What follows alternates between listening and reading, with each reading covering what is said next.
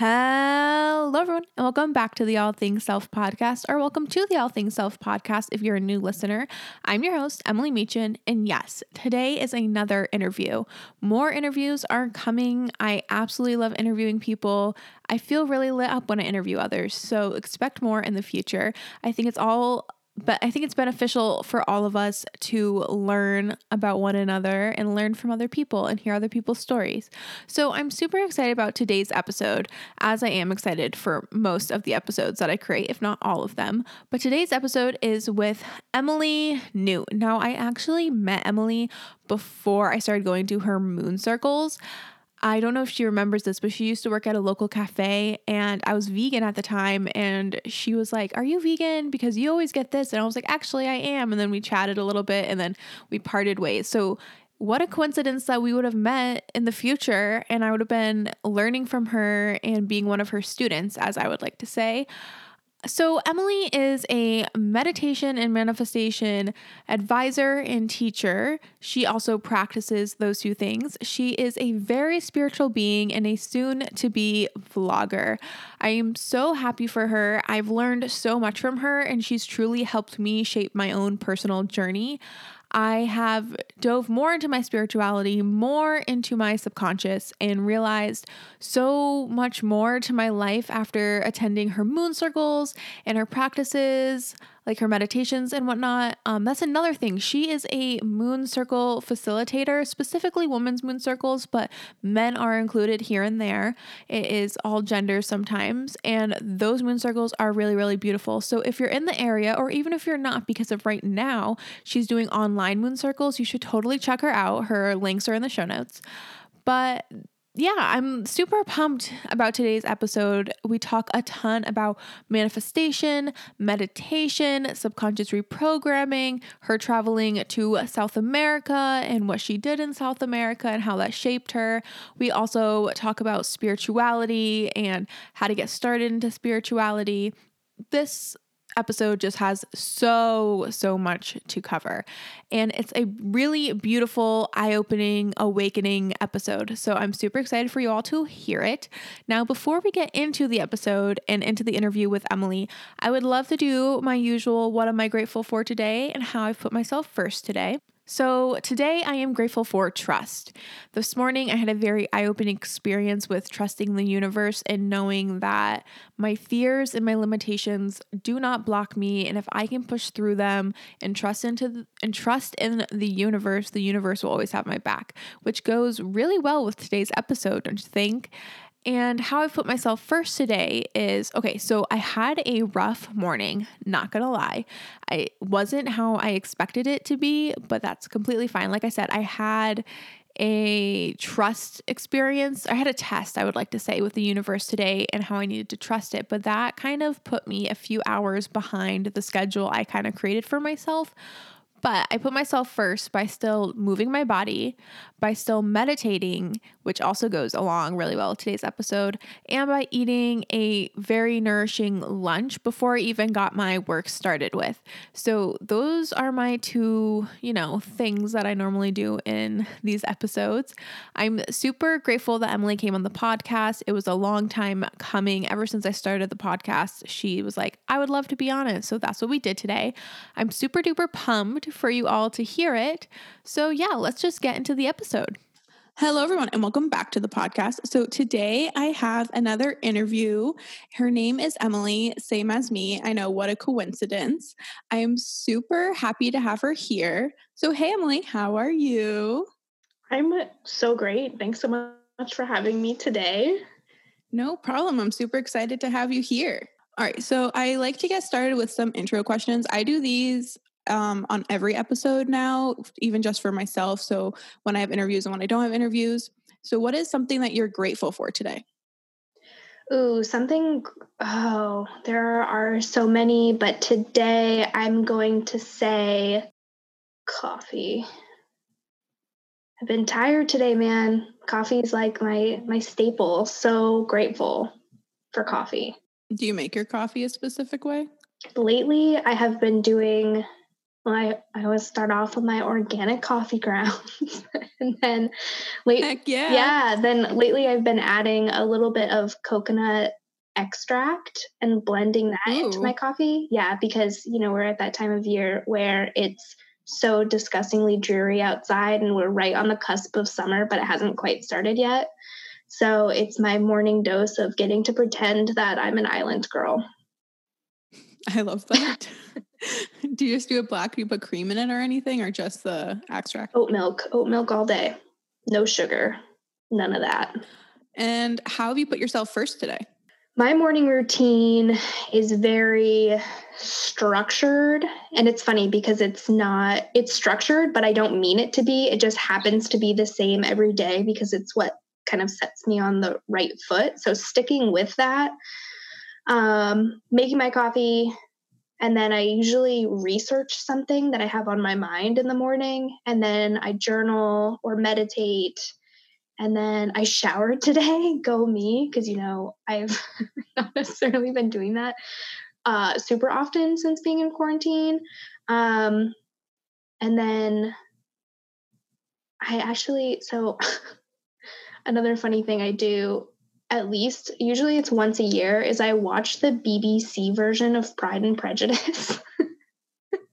They're like six episodes long. They're an hour long a piece. And this morning I allowed myself to just be tired before meeting up with you and just watched a half an episode of BBC's Pride and Prejudice. That sounds fun. I don't think I've ever seen that before. Oh, it's the best. It's one of the best love stories, I think.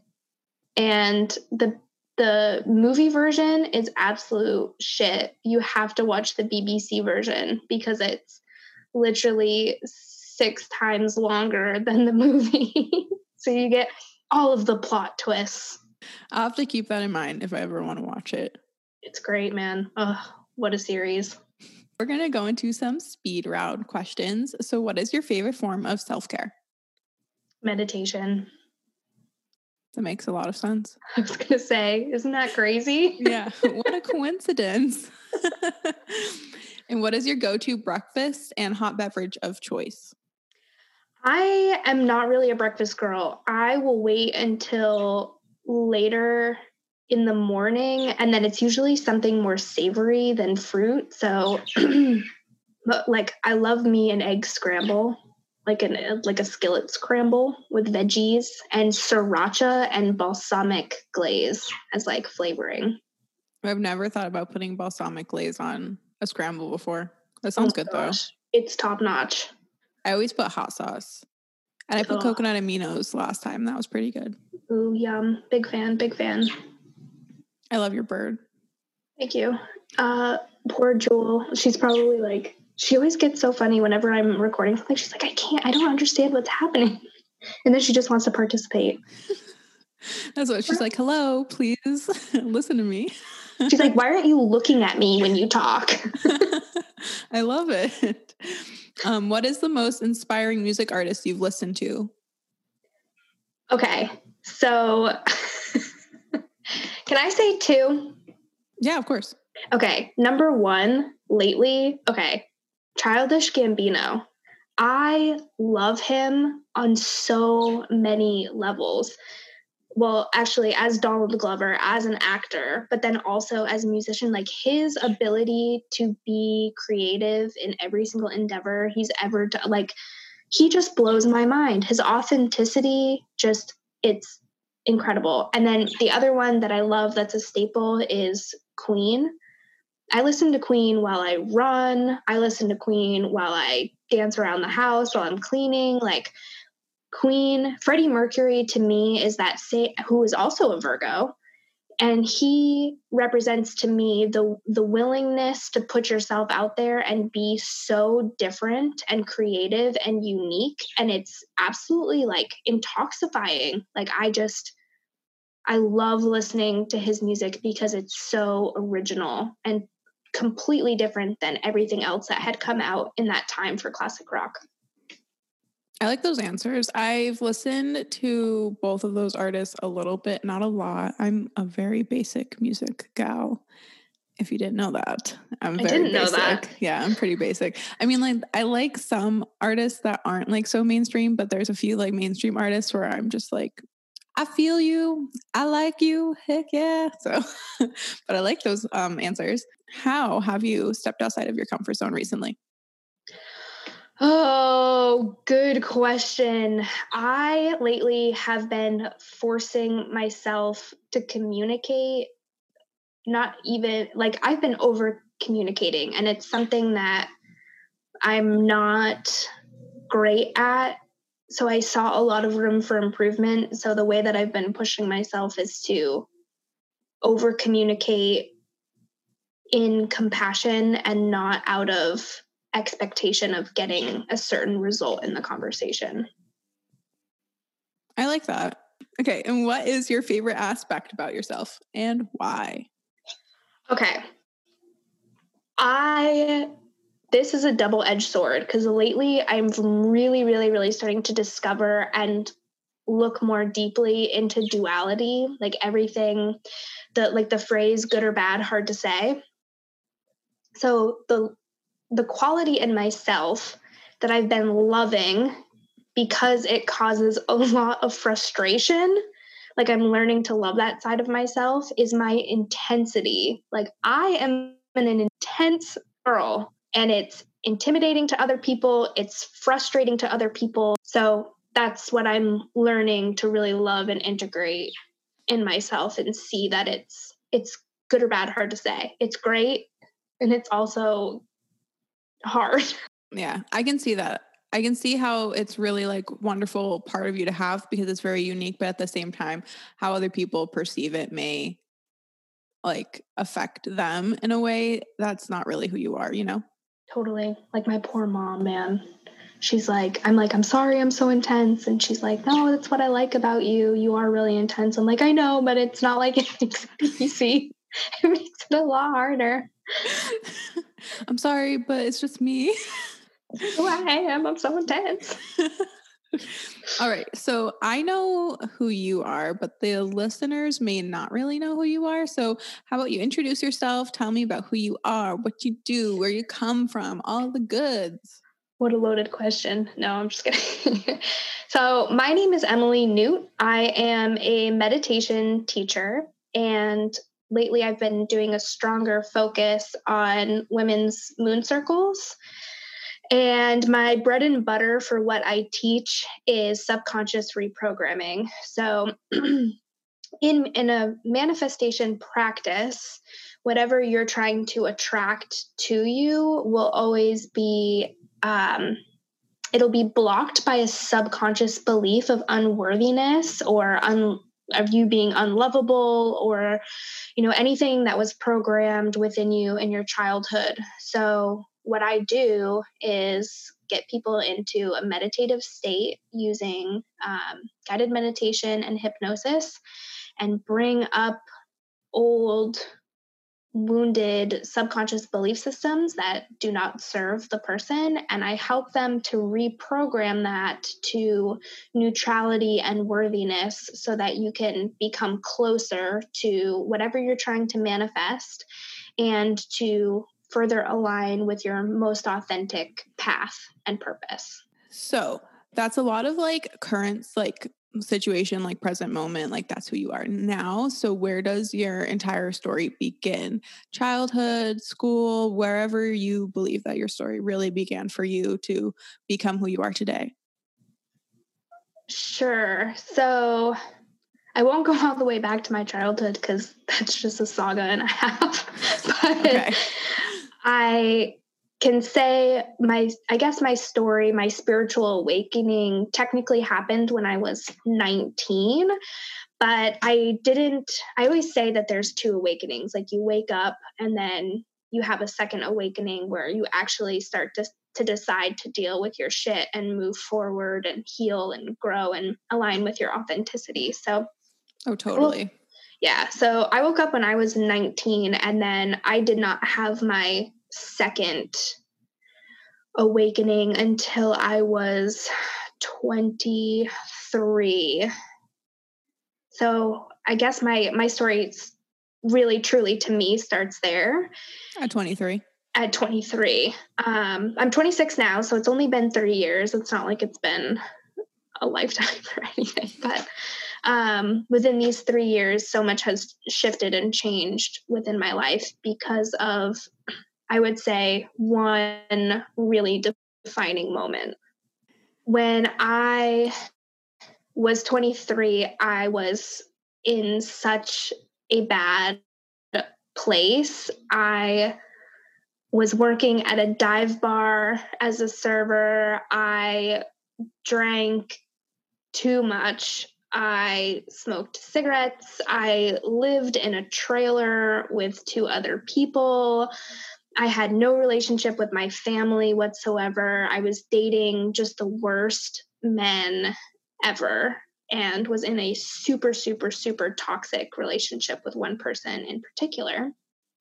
And then, as the universe does, gave me a swift kick in the ass. I got a DWI and had to really sit and face myself. And though that was really hard, and I was learning how to gracefully transition out of that, um, I got another really swift kick in the ass. My papa passed away less than, it was probably a month after that. And the though that was really hard, I actually had a really, really, really beautiful I had a I had a beautiful moment within his death. He had just lost his ability to speak that day that I went to see him and say goodbye. And I was able to hold his hands and look into his eyes. And I know how crazy this is going to sound to people that have never had a spiritual experience.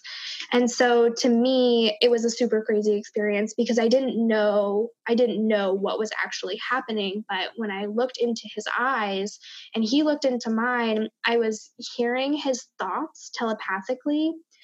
And he was saying things like, and so you have to imagine that I'm just in his room sitting holding his hands and then was just bombarded with thoughts of being like, go chase your dreams. If you're not, if you don't like it here, like go be somewhere else. Cause I've always been the traveler in the family. And my papa was always like, it's God's country up here. Like, why would you ever want to go and travel? He's so North Country. But this thought process that I was having that I truly do believe was his is he was like giving me permission to go and experience other things and to not feel guilty about it and to not let anyone hold me back. And then after I had that experience, which took me so long to fully understand what had actually happened, but less than two months after that, I had booked my one way ticket to Ecuador so that I could backpack and travel and stay at a Buddhist meditation center where I could really start taking subconscious reprogramming seriously. So that entire situation is very intense and magical. Yeah. Like with your pop up.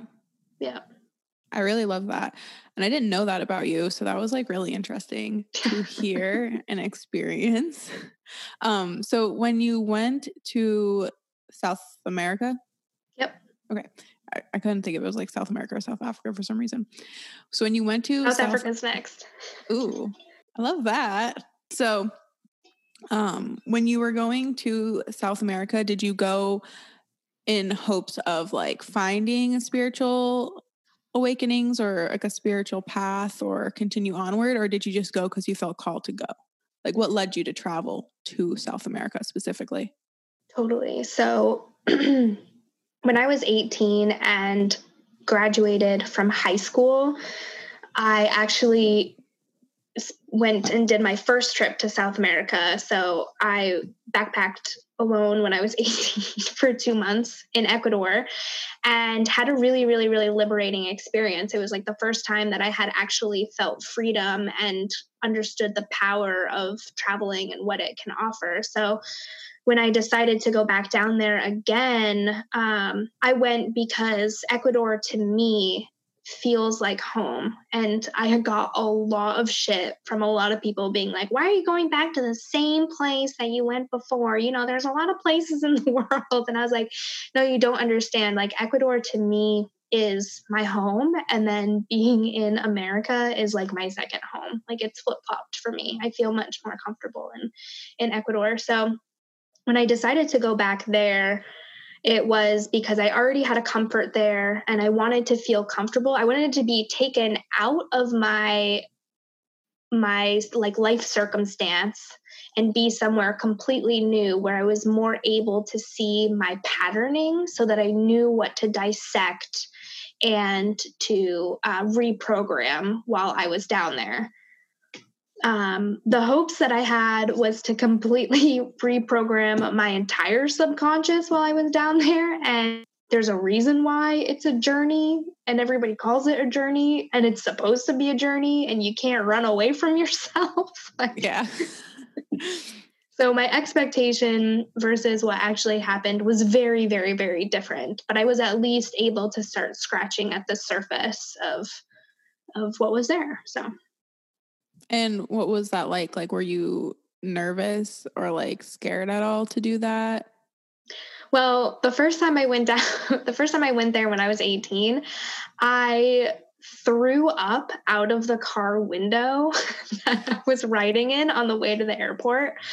But this this past time that I went down there, it was it felt like it was exactly what I needed to do. And I was a lot more um, able to manage my fear when I was going down there. Like, yeah, I was absolutely scared. You're, you know, you're traveling by yourself and, you know, there are always things you need to think about. But at that point, I had kind of realized that, you know, I, I at the time, I really didn't feel like I had a choice. Like I really just wanted to open up my heart and learn more about about myself. So anytime I had fear, I was just like, you know what, like you need this. So just reassuring yourself.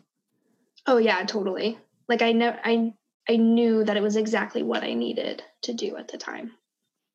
And how was that feeling of knowing for you? Like what did that feel like? Cuz I I don't think everyone knows what like their feelings are saying to them. Like they're not in tune with themselves. So, what was that feeling for you? And obviously, that can be different from someone else's. Totally. Um, I.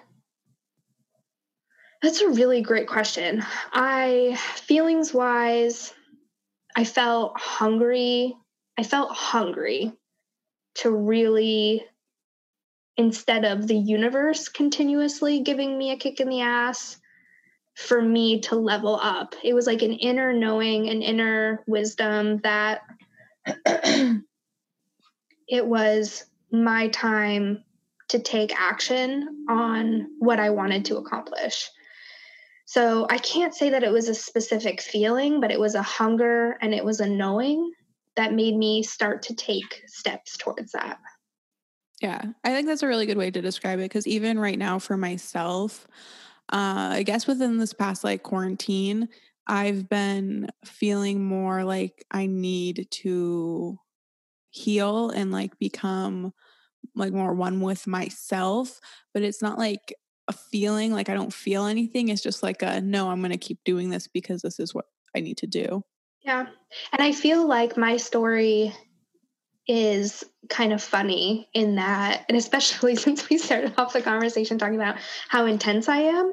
Um, I think the common belief when people hear my story is that they're like, oh my gosh, okay, if I'm gonna start to reprogram my subconscious, I have to travel to South America and, you know, backpack by myself and whatever. And that's truly, truly, truly not the case. Like, the more I made those grandiose moves, the more I realized it's actually harder in a way to stay where you are and process things as they come up and challenge yourself where you're already currently triggered that I think is just as impactful and just as important as making a huge friggin' leap into left field.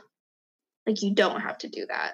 You don't have to be Yeah. intense, Emily, and just sell all your shit and backpack through South America. Like you don't have to do that.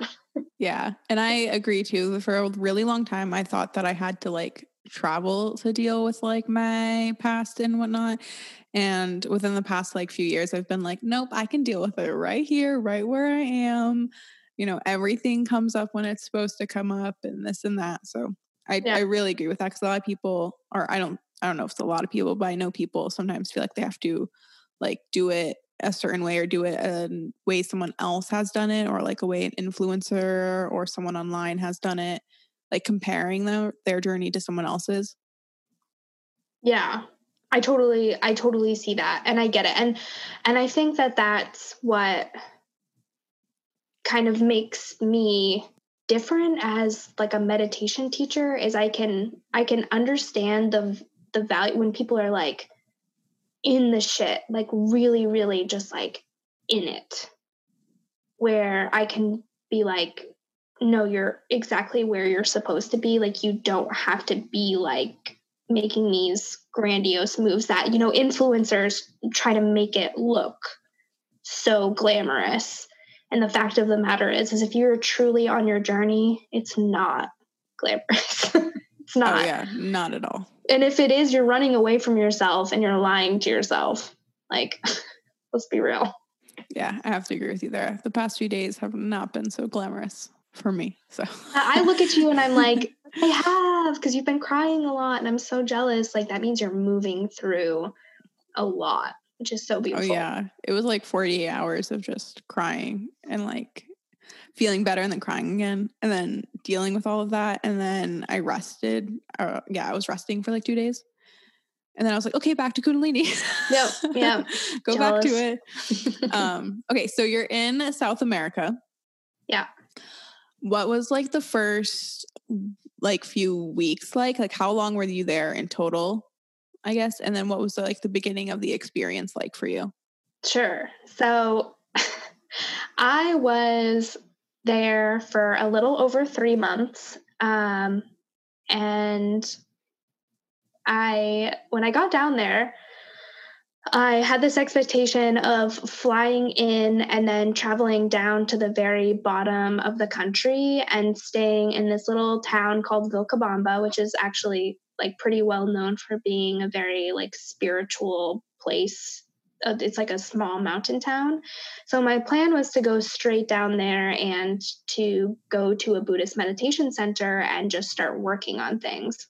But as the universe has it, and as my you know, it's not easy to deal with your stuff. And so I did the typical thing of I got there. I actually missed my flight to Vilcabamba. And then instead of going down straight away and just taking buses, which would have taken like, it was like an 18, 12, 12, 12 hour bus ride straight there, maybe more like 14 or 16. But anyway, I ended up meeting this these two Germans, and instead we took a bus out to the coast and we hitchhiked down the coast.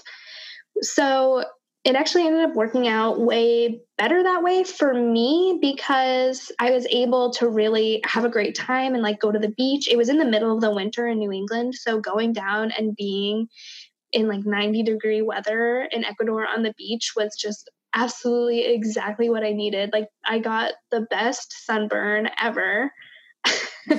and the best lobster burn it was so good. I needed it so bad.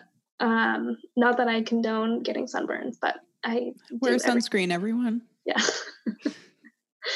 oh my gosh, yeah. And then I had all natural sunscreen. Dog, all natural sunscreen does not freaking work. And then sunscreen down there because only tourists wear it are like twenty dollars for a little tiny travel bottle. It's that's crazy messed up. Yeah. What what a way to get us tourists. Smart. Anyway.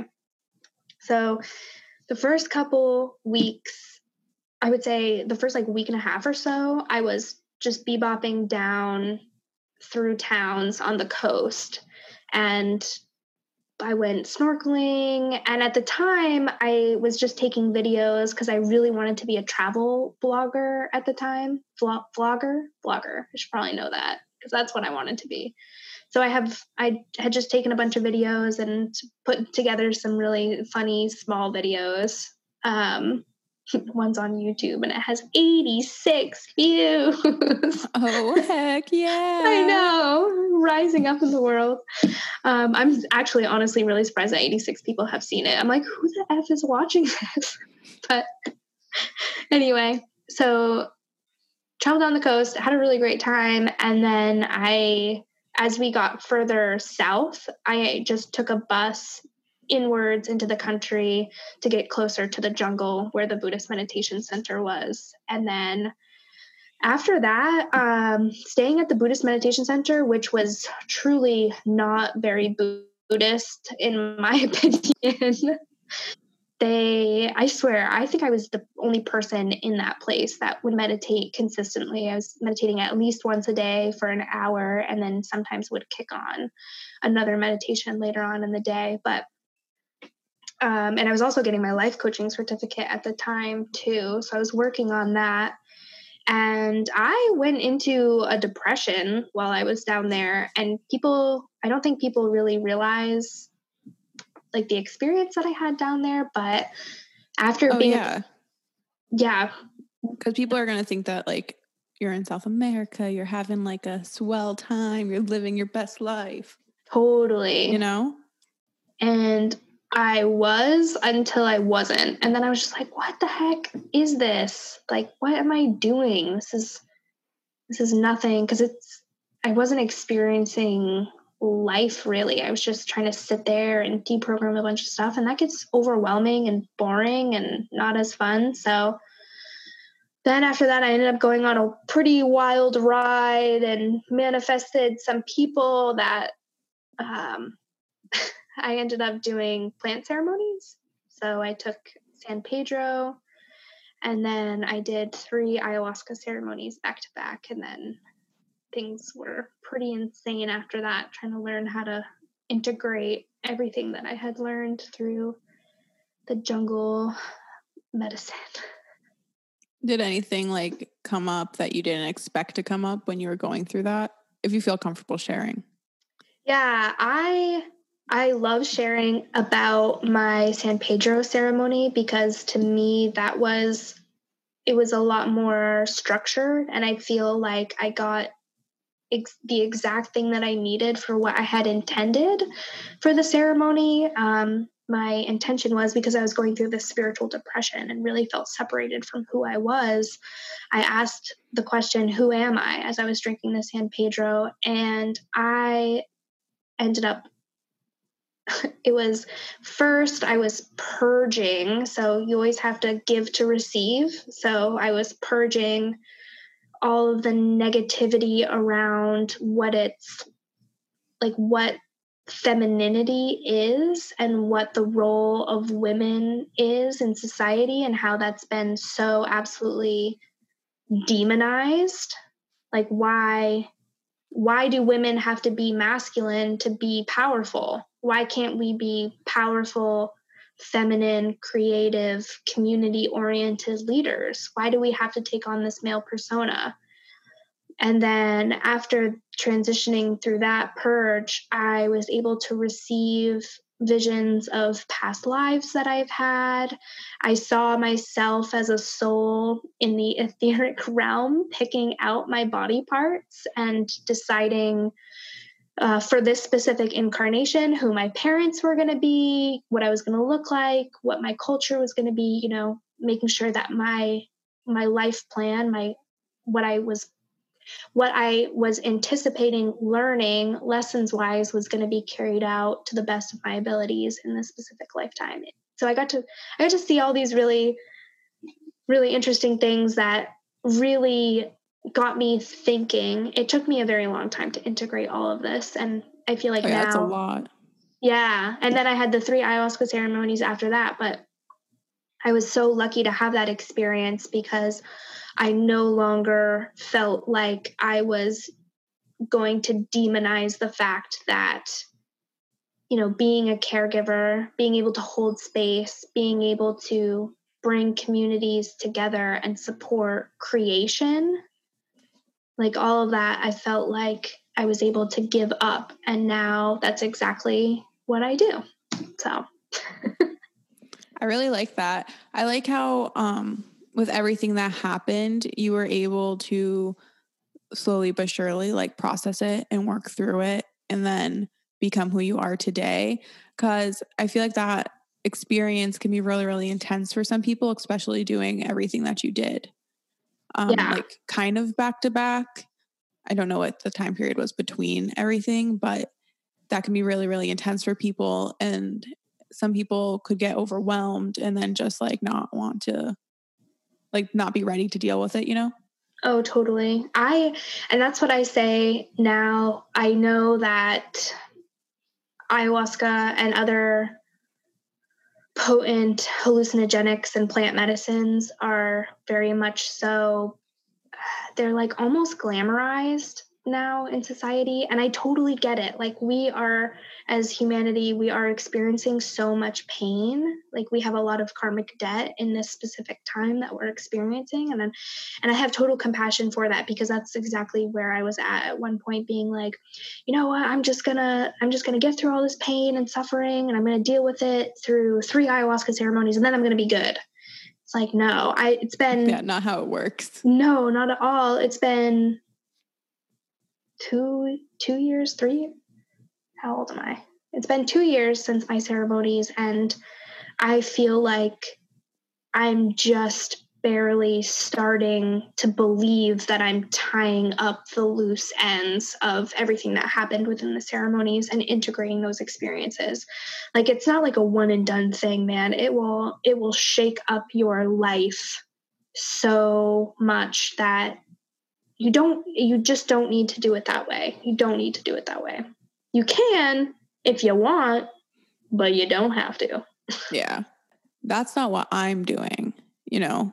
And like i think i'm working through things pretty well. So i think letting people know that they have the options of like how to process things and it doesn't have to be intense or like a certain experience. Yeah. I agree wholeheartedly. And that's the thing too is you can and i i can't even stress this enough that there is a spiritual community everywhere in the united states literally everywhere. Every every place people are there's going to be a spiritual community. And then the fact that we also have online resources now too like you don't have to go through the mud to have these experiences. They're right in front of you. You just have to take the action step to be a part of it. It's just as impactful truly as an ayahuasca experience. Just to be able to connect and communicate. Like you don't have to have this altering experience this conscious altering experience to get something out of it. It's literally right there yeah, and I have to agree with that because for the longest time I was kind of just like figuring things out on my own. I didn't really know about the community up here. I found it through Tiana, who knew you. So she showed me like the circles and stuff. And that's when I started finding like more like minded individuals. Yeah. But I'm sure if I searched a little more or just reached out a little more, then I would have been able to find it beforehand too if I needed to at that time. Yeah. And I think too, I think when you first wake up on your spiritual journey, I think it's really important. This is going to sound weird, but you're going to feel like you're going through it alone.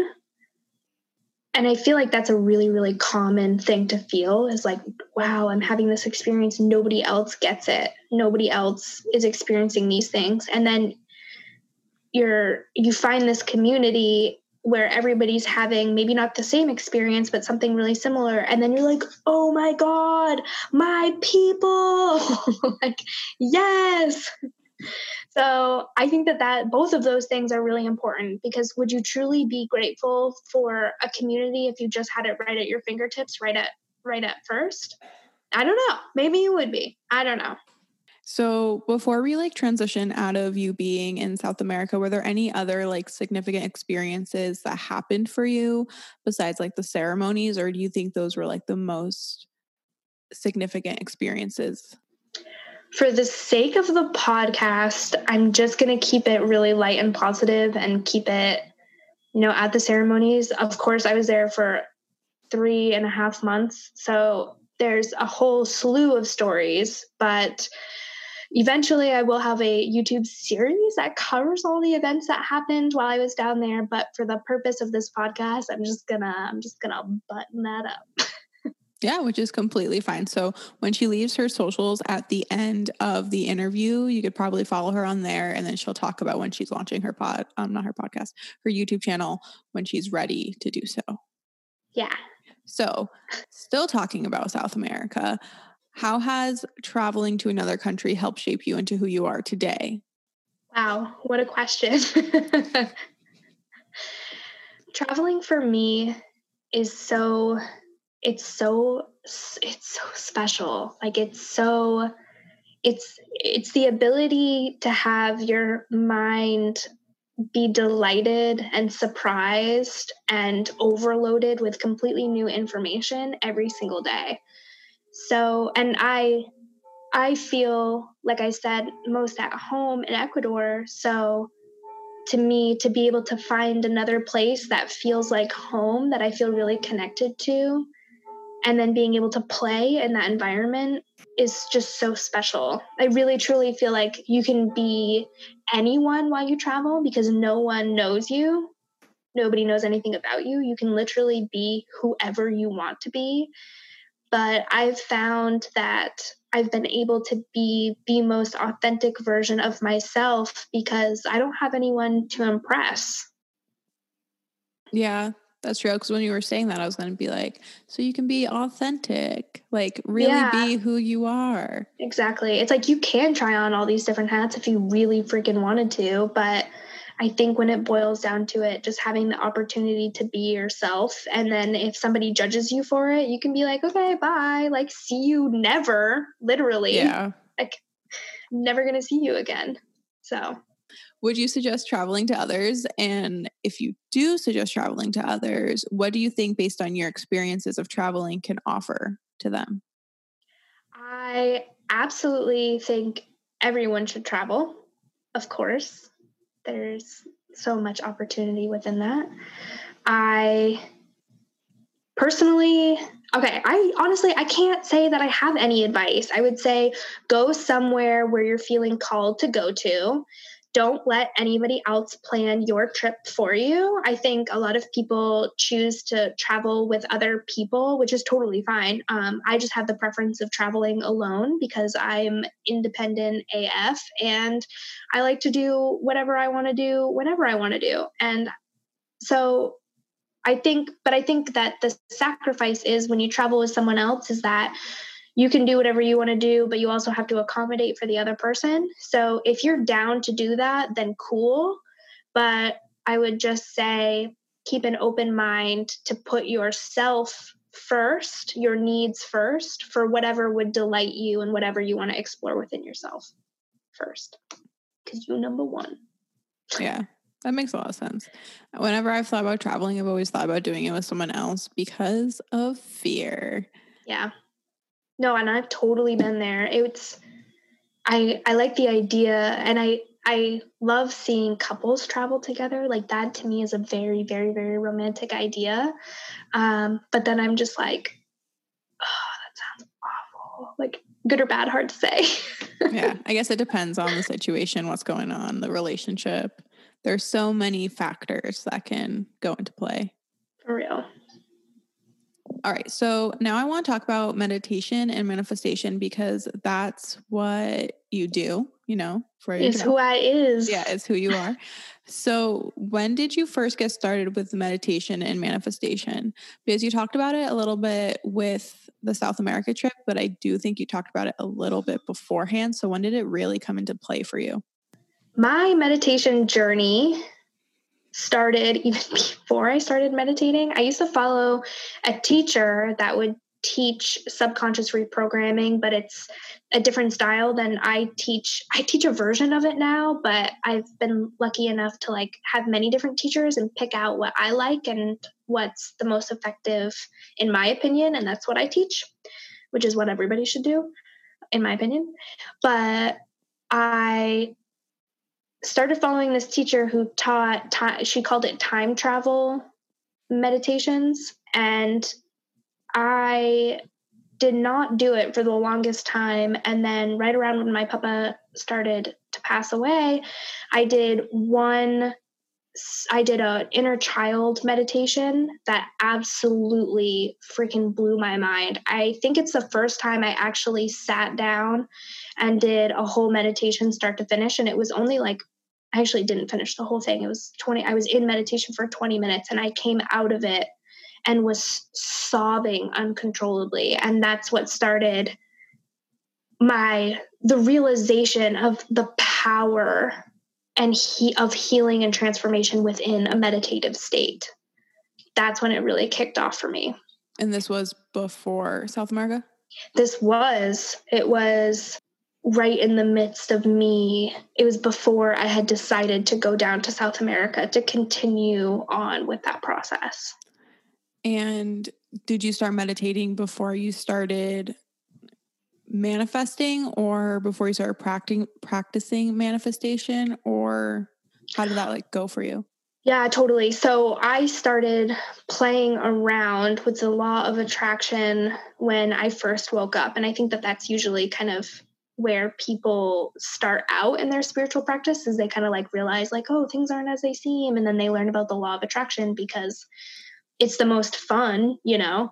Yeah. So I had learned about it when I was 19 and was constantly playing with it, but could not figure out that missing that missing link of why I could not pull specific manifestations through or why or how I could pull specific manifestations through but then they would be just as just as fast as they come they would leave.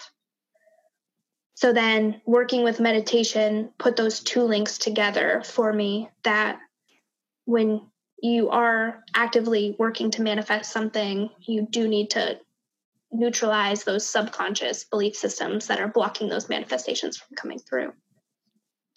So, how has incorporating these two different practices helped transform your life from where it was before you started incorporating these practices? Oh, it's kind of this is this is a hard question to answer because I think these practices have made me more spiritual, more inquisitive, more interested in understanding physics along with spiritual philosophy. I think that it's made me understand this is a really actually really important it's made me understand that you cannot like the more spiritual you are and the more you understand spirituality you cannot be a victim. You literally cannot be a victim to your reality. And that's probably the biggest thing that i've taken away from it is whenever i move into that victimhood state going into meditation and understanding where that victimhood comes from, reprogramming that, and then getting even closer to whatever I'm trying to manifest. So, do you want to go into a little more detail about what you mean about victim? Because maybe not everyone will really understand what you mean by that. And you can just do it for you, like your personal experience. Sure. So, being a victim is being a victim to your reality means that you do not understand that you have a little bit of control over what is happening. I don't think that anybody has complete control because there are other universal things at play, but I think that if you like the universe is either happening to you things are happening to you, which you're being the victim of, or you can be more playful and more understanding that you're a co creator in that, is that things are coming up for you, for you to take accountability for, reprogram in your subconscious, understand a deeper level of yourself, and then through that, through healing that, that neutrality in your brain, the reality that you're projecting from your subconscious mind is going to go a lot more smoothly and more synchronicities are going to pop up. So, being a victim means things are happening to you instead of you happening to the universe. Does that make sense? I think I see what you're saying. So it's more so like things are happening in the universe that are affecting you, but they're not necessarily happening happening to you. They're happening more for you and for your experience. Yeah, let me give you let me give you an example. So, for example, an example of being a victim would be attracting a partner into your life and they're doing something to you that you don't like. And you can say oh i'm the victim. They're they're doing this thing. They're doing this. But the reality of the situation is is you project your reality every second like you're manifesting your reality every single second of every single day. So what's actually happening is this person is doing something for you so that you can go back to your childhood and find that wounding where you weren't good enough so that you can reprogram that and then your reality will change. Like literally that person will stop doing whatever they're doing because your perception of it has changed from whatever the wounding was in your childhood to you having complete neutrality. Like your reality literally does change when you change your subconscious belief systems. Yeah, totally. I see what you're saying. Um, and I think that this all can get like a bad rep when people try to be like, okay, well, why did this happen to me? And it's a very like intense, not something anyone would want to happen to them situation. I think that's where people try to be like, well, that doesn't make sense because this happened to me. That's a really such a good thing to bring up. And that is so, so, so absolutely true. Because the greater, the greater scheme of things is that, you know, we're not just these souls living this one life. We don't die and then that's the end of it. Like, that's not actually what happens. So, in my personal belief, is it's all karma. Like, if something really, really messed up happens to you, it's unfortunately it's karmic debt. And yes you are a victim of that especially if you had absolutely no control of that whatsoever. So yeah i understand that. I totally get it. And you're allowed to feel whatever you want to feel about it but it's how you gracefully move out of that place and move from that victimhood to make you a stronger, more authentic person and giving that strength to others, that's what counts. Yeah, I have to agree with that too. Cause I guess like for like situations I've been in, I've been in some like not so great situations. And now I realize like I can either sit in that and let it still consume me and control me, or I can see it for what it was and then also shift out of it and work through it just like you'd work through like something that happened in childhood or something that happened in like another relationship because you don't want to continue to sit and sit in it and like let that soak up inside of you totally. and just like be consumed by it because then you're really never going to move forward and shift into the person that you want to become or that you already are on the inside.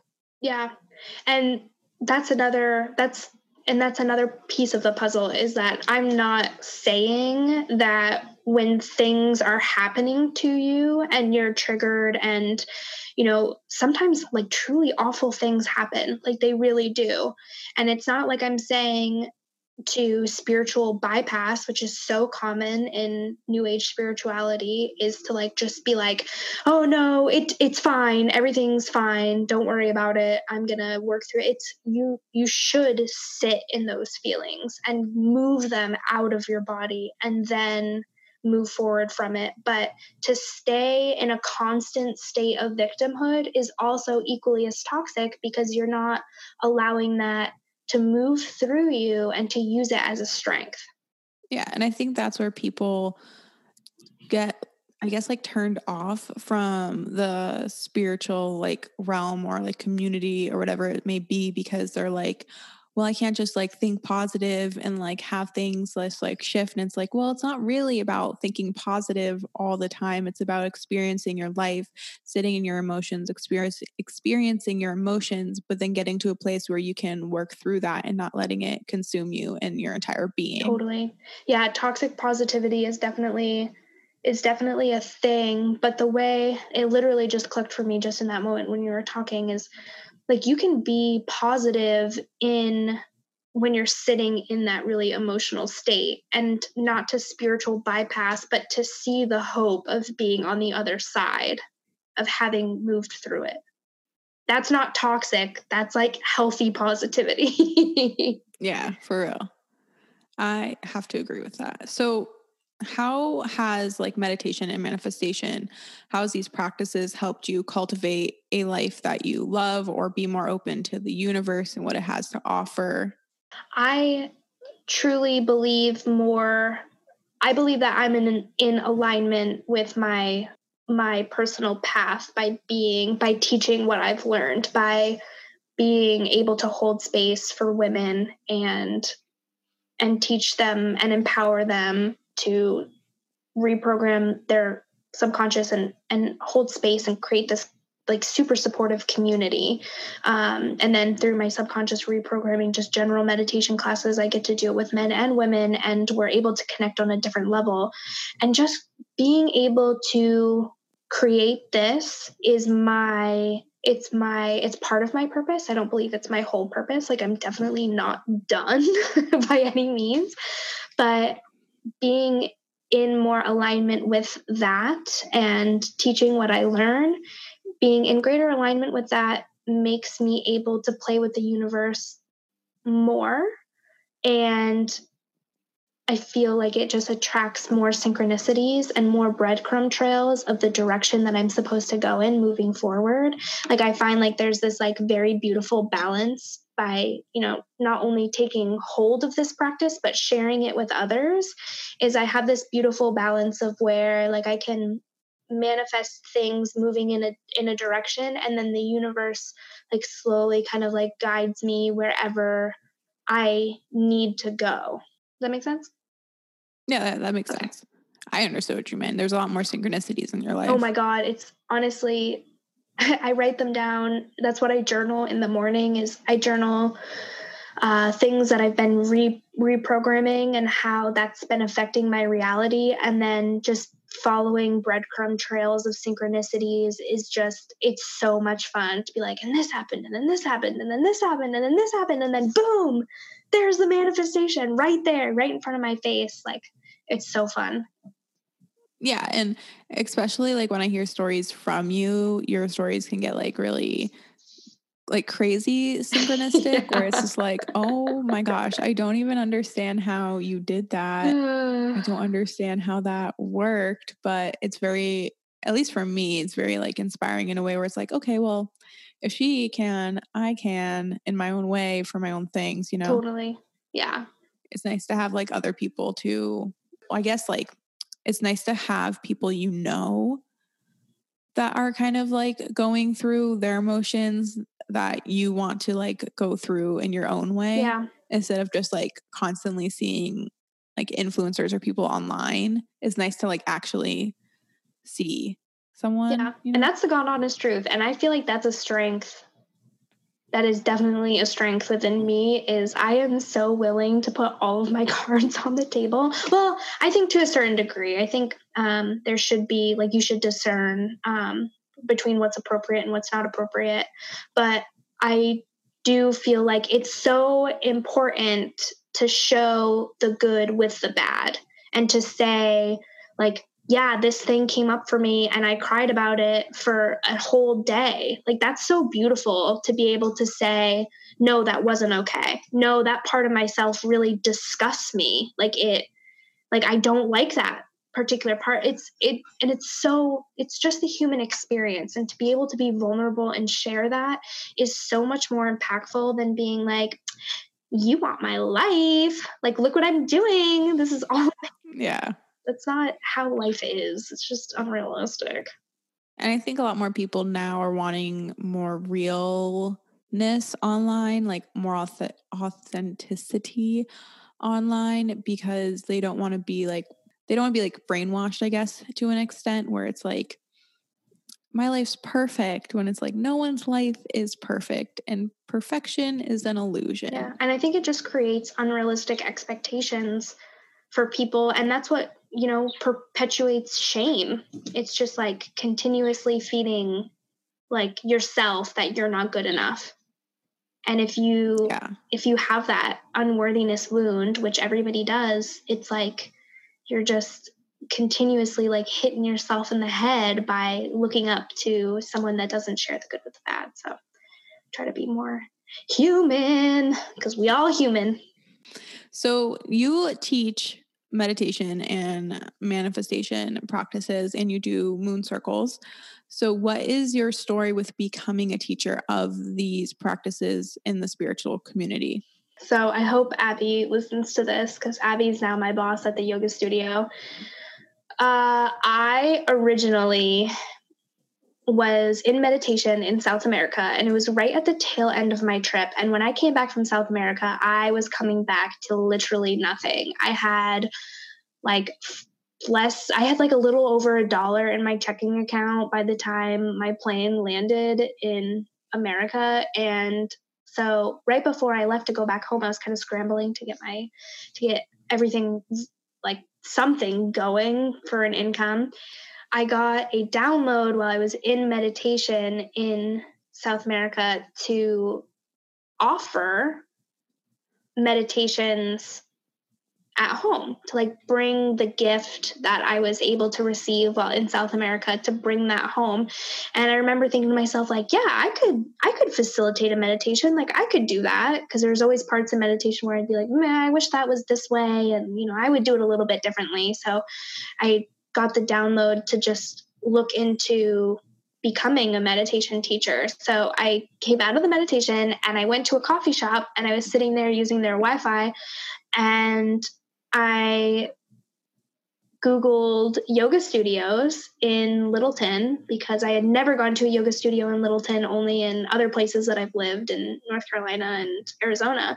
So I found Root to Bloom Studio, which is where I work now. And Rich Bloom popped up, and I messaged Abby, and I didn't know it was Abby at the time. I just messaged them randomly on Facebook and said, Hey, I'm a meditation teacher, as if I had ever guided the meditation before, which I had not at all. But I was like acting as if, which is you know, step in manifestation. I was just like, whatever, I'm just going to throw it out there. Nothing to lose. Literally, nothing to lose. So when I I messaged her, I said, "Hey, I'm I'm Emily. I'm coming back to the area. I'm a meditation teacher. I would love to talk to you and see uh, if you'd be interested in in having me work for you." And she messaged me back pretty instantly and was so excited. She was like oh my god that is you are exactly what i've been i've been looking for a meditation teacher. This is exactly what you know i've i've been wanting. And i was like okay great. So let's meet up um, when i get back and and we can work it out. So i went and i met abby and she you know she hired me and i started teaching meditation classes. That was two years ago. Yeah just almost exactly two years ago. Yeah and um, that's another little key to manifestation, um, just to throw it out there, is that not only was I excited to become a guided meditation teacher, but Abby, who I was co manifesting with, Abby was also really, really, really excited to have me as a meditation teacher.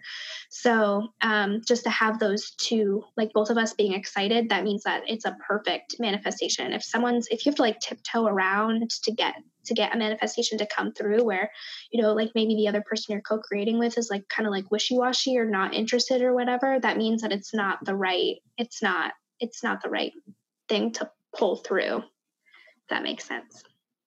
No, yeah, that makes sense. And in the sense you created your own reality, like what people kind of strive to do by saying that you were manif- um, a meditation teacher.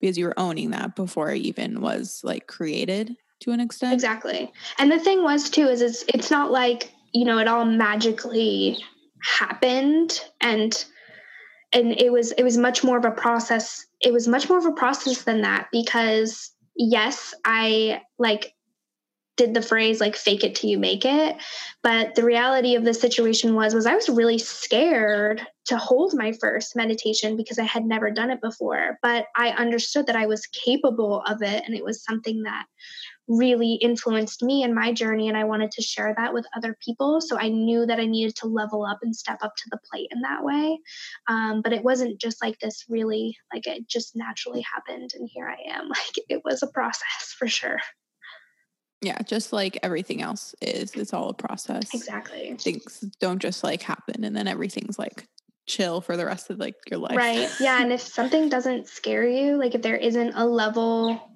if it's not a level above you, then you're just not challenging yourself enough. So challenge yourself, not too much where it's completely out of reach and you'd have to bust through so much subconscious reprogramming, but to take those baby steps of something that puts you out of your comfort zone quite consistently and then you gain that that muscle to keep pushing through your fear. So what are some of your favorite experiences while teaching so far? Okay. there was the Aquarius was it was it new moon or full moon? Do you remember this? Yeah, I think it was. I don't remember which one it was. I'm though. pretty sure it was the Aquarius, and it was a new moon ceremony, and it was in when was that? It was in January, I think. Um, what is time? uh, but we were in ceremony, and one of my favorite moments was because Aquarius is is generally like likes to communicate and talk and things like that. So when we were in circle, I opened up the circle to a lot more sharing and I remember going around the circle and I got all of these downloads. Every time somebody would talk, I had all of these downloads of ideas for people to move forward with with whatever whatever they were trying to manifest. So that was really fun to know that I was in a spot where I felt really in my element. I was, you know, in my doing accomplishing my life purpose or at least the first step in that and then being in alignment allowed me to be like like an antenna like a psychic antenna was shooting out of the top of my head where i was able to just like receive so much information which was so it was just so fun. I remember the end of that ceremony i felt really just absolutely fulfilled. Like i felt i felt so much like excitement and felt really playful. And um and then yeah that that same feeling that's what i strive for is in any meditation where i'm able to really impact someone and it's not me impacting them it's the power of releasing emotions. And i specifically like honestly i love doing it for women but i love also having men come to the practice. And like I've been able to see men cry and really release things that were that you know they're not allowed in society to let out. Like that just really freaking resonates with me. It makes me feel like you know like things are changing and um and that i have the honor of being a part of that is really it's really just hashtag blessed. Hashtag blessed. so through teaching, it seems like you were really able to step into your power and step into your worth with teaching. Oh, for sure. For sure. So, what are some misconceptions about manifestation, meditation, and spirituality that you just want to talk about? I think the only thing I'm not going to get into the nitty gritty because, yeah, there's a lot of things in New Age spirituality that I don't like. But I think the thing that I want to really say is that you cannot bite off more than you can chew. Like, go low and slow, like, and enjoy yourself through through this journey and i know that it's easier said than done and i know spiritual depression is is really common and i'm saying that as someone that's been through it not just that one time that i was in south america but multiple multiple multiple times but this process is supposed to be challenging and it's supposed to take time and being patient within yourself and allowing it to unfold naturally i think that that's something that is really overlooked these days is like you know we are influenced by influencers who seem to have it all together and that's completely unrealistic. And I think the older of a soul you are, the more you have to bust through. And I think that, you know, having compassion for yourself in that and just enjoying the ride is so much more important than getting into the nitty of like toxic positivity and um, other just like manifestation debunking. Like just be just be compassionate with yourself. Be nicer to yourself.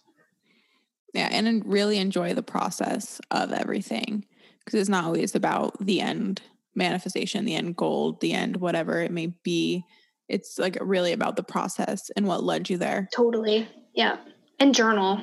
Journal. That's my the it's the tool that I lean on and always say to other people because it's something that you can continuously look back on. It's like you having a record of everything that you've processed and manifested and those breadcrumb trails. Like, man, it is so fun. Like, when I go back and look in my journals, I laugh and I just, oh, it's just so fun to me. Yeah. And with journaling, when we did the last circle, after we came out of meditation and I had like that very intense experience, I was journaling and I didn't even think about what I was writing. I just was like writing so much. And then when I got to the end of it, and then after I shared, it kind of like all put together, like it was all put together at the end. And I think journaling, especially in the morning and at night, has really helped me. It's like you're taking your, when you get into like a really when you're like consistently writing and you're not even thinking about it you are accessing your subconscious but you're still in your present reality. So i i feel like personally with journaling you're accessing both like your logical brain where you're able to put pieces together but then also your subconscious which is like more illogical. So having those two work together is so beautiful to be able to see how everything fits together like a beautiful puzzle like you're able to like put all of those pieces together. So what are your top tips for others with getting started in meditation, manifestation, whatever it may be? Come to my class. just, um, just go to the class and that's all. just all. show up. That's it. You'll be nurtured. Okay. Anyway, um, my top tip is don't put it off.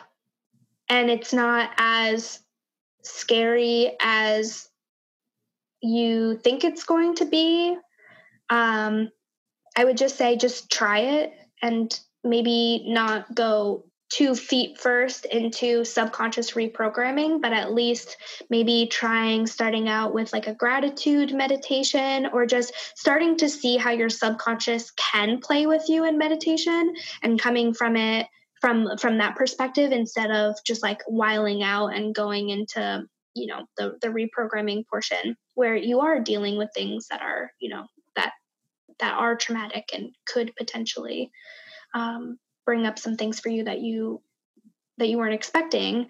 Um, the other portion is if you are wanting to get into subconscious reprogramming or inner child work or or whatever that requires a lot more um, in-depth examination of your childhood and your wounding is to have a support system and i think journaling can be a really great support system, but also having somebody that you can talk to about um, what you've learned is really important. Yeah, I'd have to agree, especially like re vocalizing what you went through. Because then it helps like reassure you what just happened or what you just experienced. Yeah. Helps you like process it better. It does and like yeah getting it out of your system like getting it out of your body verbalizing it allowing your throat chakra to be activated to move it through your body is really powerful. Just as long as you do it with someone that you have a good relationship with and that you feel safe with. Yeah totally. And i would also like to add in to not have like expectations of what you'll get out of it or yeah. what it's going to bring up because that is all like out of your control. You can't expect to experience something specifically and then like maybe it will happen but at the same time it's like most of the time other things get brought up and you realize different things than what you were even expecting in the first place. Yeah. Should we should we tell the one two three rule?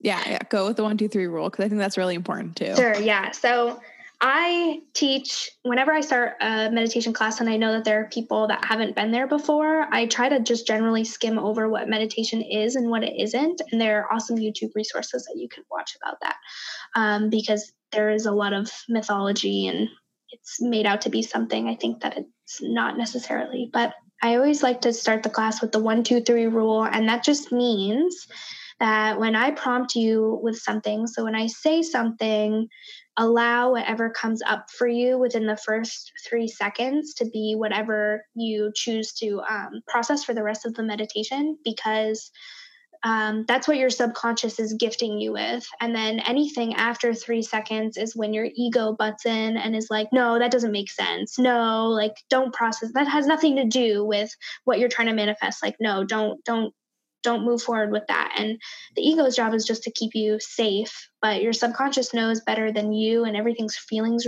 related instead of actually making logical sense. So if you're given something from your subconscious on a sub on a silver platter, just take it and run with it. And it might not make sense within that moment, but it might make sense later on throughout the meditation. So that's my that's my one, two, three rule. Yeah, and I think it's a really good rule to have because it's helped me a lot, like hone in on what specifically I needed to work through or process, whatever it may be. So that's really been beneficial for me with practicing meditation and manifestation in general. Totally. So, was there anything you wanted to mention about anything that we talked about before we end today's episode? I don't think so. I feel really good about it. All right. So, what is, because I'm going to do some like little questions before we leave. What is a fact about you that not many people would know about? A fact about me is I grew up being uh, like a performer. Like I love to perform. So I took dance classes. I went to acting camps as a kid. I acted all through uh, elementary school and high school and danced in high school too that's a kind of a fun fact. People don't really because i'm quite shy now and i don't really like to public speak that much. See i don't think you're shy at all. Like you don't come across as shy. Oh i think i think that is a perception of myself that i need to debunk. I feel i'm very very introverted. My north node is in sagittarius so i i prefer to be very independent um, and alone. But I also have the other side of me where I am really comfortable in group settings. So I don't know. I lean more towards being alone, but can also be outgoing in group settings too. I don't know. Yeah, because you're totally outgoing in like the group settings. You know, and I guess like because you are like a leader to an extent like you are someone who leads the meditations and the moon circles and stuff that meet people don't really think that introverts are leaders that's an interesting thing to bring up for sure. Yeah i i have to say i well you know tony robbins preaches this too like energy conservation is i feel like the more time i spend like i i build up the energy to then be able to hold space for a lot of people and then i need to be alone for a long time recharge rejuvenate work on myself and then i'm able to show up better and hold more space for more people so introverts can totally be leaders. Totally. I mean, you have to be willing to step out of your comfort zone, but so is everybody. So, and it's the same with extroverts. Extroverts, yeah. it's harder for them to be introverted and spend time alone, but that's impactful too and important too. So, so what is your sun, moon, and rising, and what is your human design? So you know more about the stuff than I do. So I'll let you like take the lead here because I'm not like I don't know everything about everything, but you know more than me. So okay, so my chart is actually kind of wonky. It's very fun. Um, I am a sun and moon in Virgo. So, what that means is the way that I present myself to the world and the way that I process emotions and my intuitive side are the same sign. So, Virgos are very analytical, very practical, very um, organized. Um, some would even say anal. Uh, but I think also Virgos have the ability to be able to, because we're so analytical, we're able to kind of like zoom out and think, see things from a greater perspective. So we can be in the moment and see what's happening then and there, but be able to zoom out and say, you know, what's the bigger effect going on here? Um, so I love, I love that I'm a Virgo through and through. My rising is I'm a Taurus. I'm a Taurus ascendant which Tauruses are stubborn and um, they, yeah, they. Oh, yes. My boyfriend's a Taurus. How do you manage? But it's funny, they're stubborn, but they are super playful and really like cuddly and lovey and um they love to spend time in nature and create like fun experiences in nature for people. So uh, that's my rising. So with rising, that just means that's more what I'm leaning into in this throughout this life is me understanding more and taking on more of a role in a Taurus in a Taurus mindset in a Taurus way. Taurus is also very money minded um, self care is usually spending money on things and food, and that is so me. so I didn't know that, or maybe I did. I think I actually did know that you were a Virgo sun and a Virgo moon, but I didn't know that you were a Taurus rising. So that's really interesting because I'm a double Cancer, like sun and moon. Yeah, so it's fun that we're both. I think it's advantageous it's easy. I think it makes us easier to be authentic because we process emotions and our intuition the same way that we present ourselves to the world. So, what is your human design? I am a manifester in human design, um, which is a blessing and a curse. Um, it doesn't mean that I'm better at manifesting than anyone else. It truly does not mean that. Um, it more so means that human design is hard to explain in my in my brain because I don't know as much about it as astrology, but human design is essentially how you use your energy to bring your purpose to life. So being a manifester, I know that I have short bursts of inspiration where I can get a lot of work done when I'm feeling inspired, and then need to take long periods of rest and recuperation, um, which kind of makes sense with how I hold space for people. It's like I'm able to hold space and I get inspired to create the way that I hold space, and then I need to retract and rejuvenate and um, kind of go from there. But um, it's i guess manifestors purpose is to we're supposed to be the movers and the shakers to create the new ideas and the direction that society is going to go into. So it sounds like it's like a lot of responsibility but i'm kind of just like i don't know. At first i was like yeah like that's awesome. And then i was like wow that's a lot of responsibility. And now i'm just like okay whatever. Just like do your own thing and don't worry about your human design. Well yeah because that's just who you are now or have always been. So it's like out of your control if you can like be it or not be it you know? Exactly. Yeah.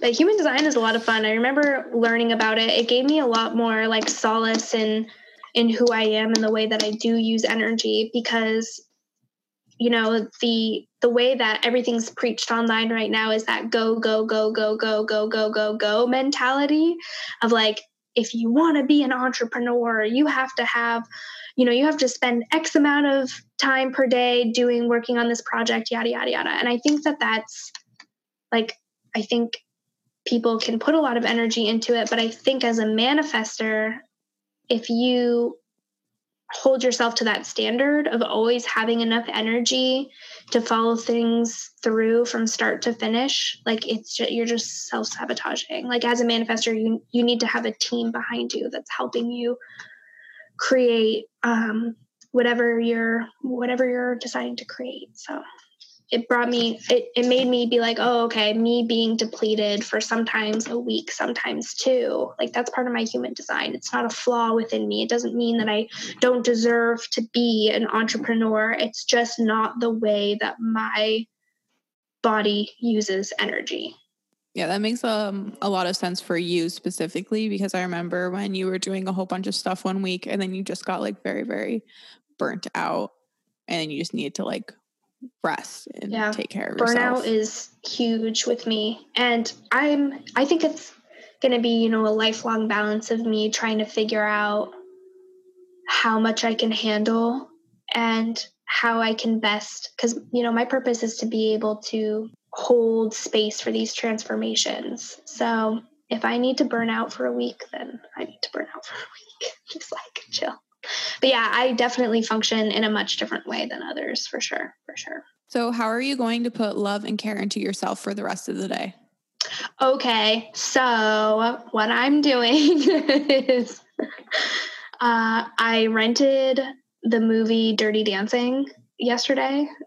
I know. Love that movie. Dude, it's I have so good. Oh my god, because I love partner dancing. Actually, that's a little fun fact. I love partner dancing, and used to do blues dancing and West Coast swing when I lived out in Tucson. Oh, that's so fun. Yeah, uh, fun fact. And so yeah, Dirty Dancing, man, oh, so good. So I rented it yesterday. I already watched it yesterday, but I think I'm gonna watch it again. And I think a nap is in my future today. I did a lot of subconscious reprogramming yesterday, and now I think it's gonna be the rest of the day just me really, really nurturing myself, and then hopefully in the evening being able to either get back on the meditation swing or maybe do some reading I love that. Those like having a really nice like rest recharge kind of day or a few days in a row is very much needed. And a lot of people like neglect that and they don't really like do that. Like it's kind of like a go, go, go. Like that's another story for like how I perceive like how society is right now. It's very much like, let's go, let's go, let's go. So I really think like resting and recharging is a beautiful way to take care of yourself. Yeah. It's so shamed like so unnecessarily shamed. Oh, it is. To like take a day off. Like why can't we just why can't we just chill one day? Cook some good food, do some light stretching, lay in bed, paint your fingernails. yeah, cuz for a while I would shame myself for like resting and then I was then this past week I needed to rest mm-hmm. after like everything I released through Kundalini for 10 days and then having the moon circle and then everything I released then I was like I really need to just like rest so there was 2 days where I didn't really do a lot. I did like a little bit of stuff but it was stuff that was like simple like cleaning. It wasn't anything like specific. So I think those are really important. Um, is there a quote, saying, or a piece of advice that you want to leave the lessons listeners with? I guess the only thing that I would want to leave with is be kind to yourself, ease up on yourself, and just seek out support if you need it. Yeah, that's solid advice. So, where can people find you? All your socials, all your platforms, give them.